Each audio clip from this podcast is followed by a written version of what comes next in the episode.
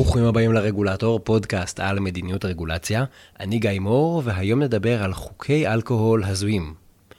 לפני 100 שנים נכנס לתוקף התיקון ה-18 לחוקת ארצות הברית. התיקון הזה אסר על ייצור, שיווק, יבוא וצריכה של אלכוהול.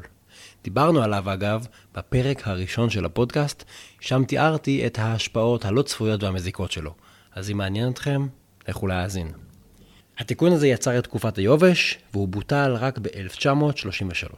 אבל, כמו שקורה הרבה פעמים עם רגולציה, רגולציה נשארת בתוקף הרבה אחרי שהתכוונו.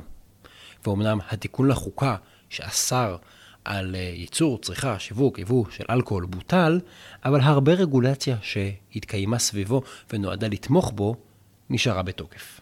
ובארצות הברית נשארו עם סוג של אה, שריטה מסוימת לגבי אלכוהול. אז ספר החוקים של הברית נושא בתוכו עד היום כל מיני צלקות מאותה תקופה.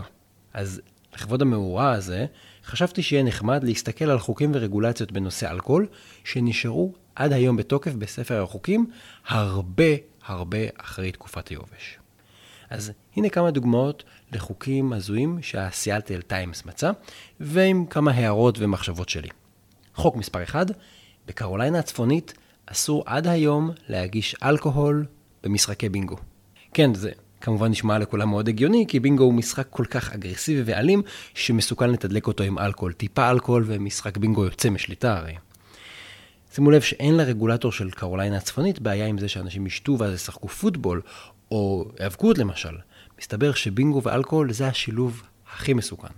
חוק מספר 2, מדינת טנסי מחייבת את הבעלים של ברים למנוע מהלקוחות להרעיש. יכול להיות שזה נשמע לכם הגיוני על פניו, נכון? במחשבה ראשונה.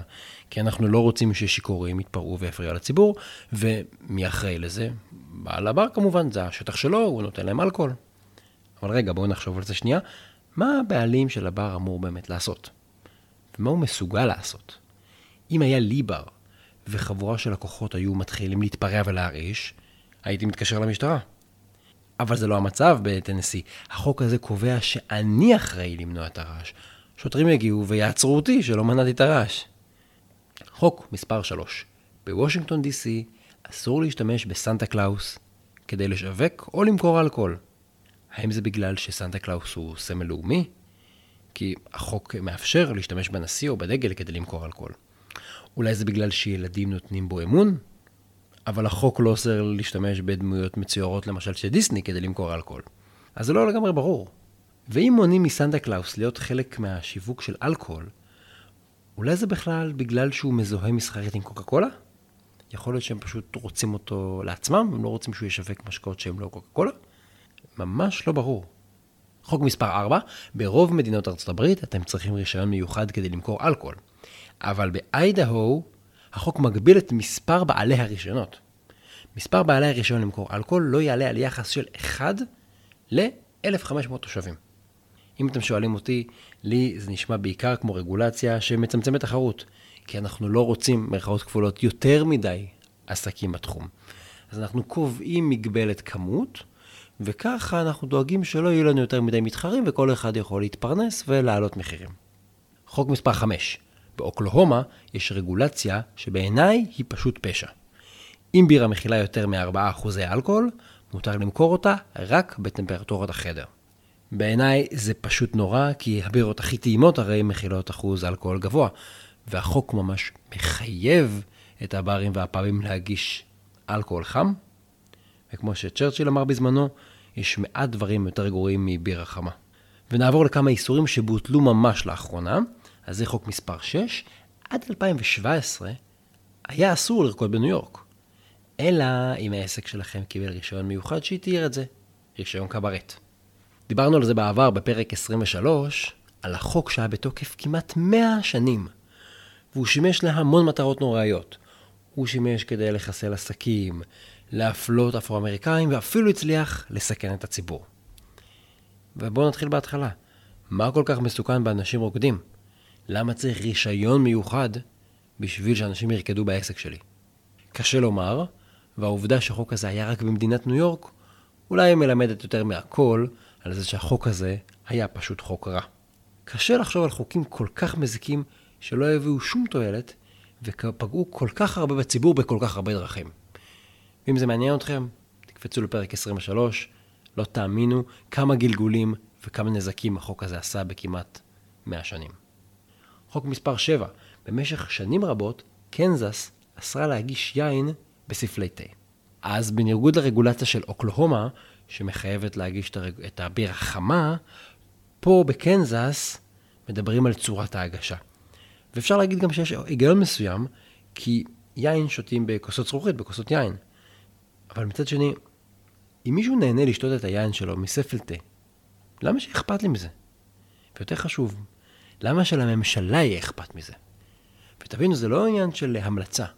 זה מספיק אכפת לנו כדי שיהיה איסור, כדי שיהיה מערך פיקוח, כדי שיהיה אכיפה ויהיה עונשים על הדבר הזה. ממש לא ברור. חוק מספר 8. בעבר, נברסקה חייבה בעלי ברים למכור מרק אם הם רצו למכור בירה. תראו, מרק זה נהדר וזה פתרון מצוין אם אתם חולים. אבל אני לא בטוח שזה הנשנוש הכי מתאים לצד בירה. כנראה שזה מה שמקבלים כשנותנים לרגולטור להחליט מה לאכול ליד המשקה שלכם. וכנראה שהרגולטורים, לפחות בנברסקה, לא כל כך טובים בבניית תפריטים. אז אלה שמונה חוקים, וצריך להגיד עליהם, הרגולציות האלה, החוקים האלה, הם די מגוחכות ומטופשות. בעיניי זה מצחיק, אבל זה גם קצת מרגיז. כי לא נותנים לבן אדם ליהנות מהמשקה שלו בשקט. וזה גם עצוב, כי בשביל חברה מתפקדת ובטוחה והוגנת, צריך ממשלה וצריך חוקים. אני לא כופר בזה. אבל חוקים כאלה עושים צחוק משלטון החוק, והם פוגעים במעמד של חוקים אחרים, שאותם באמת באמת צריך.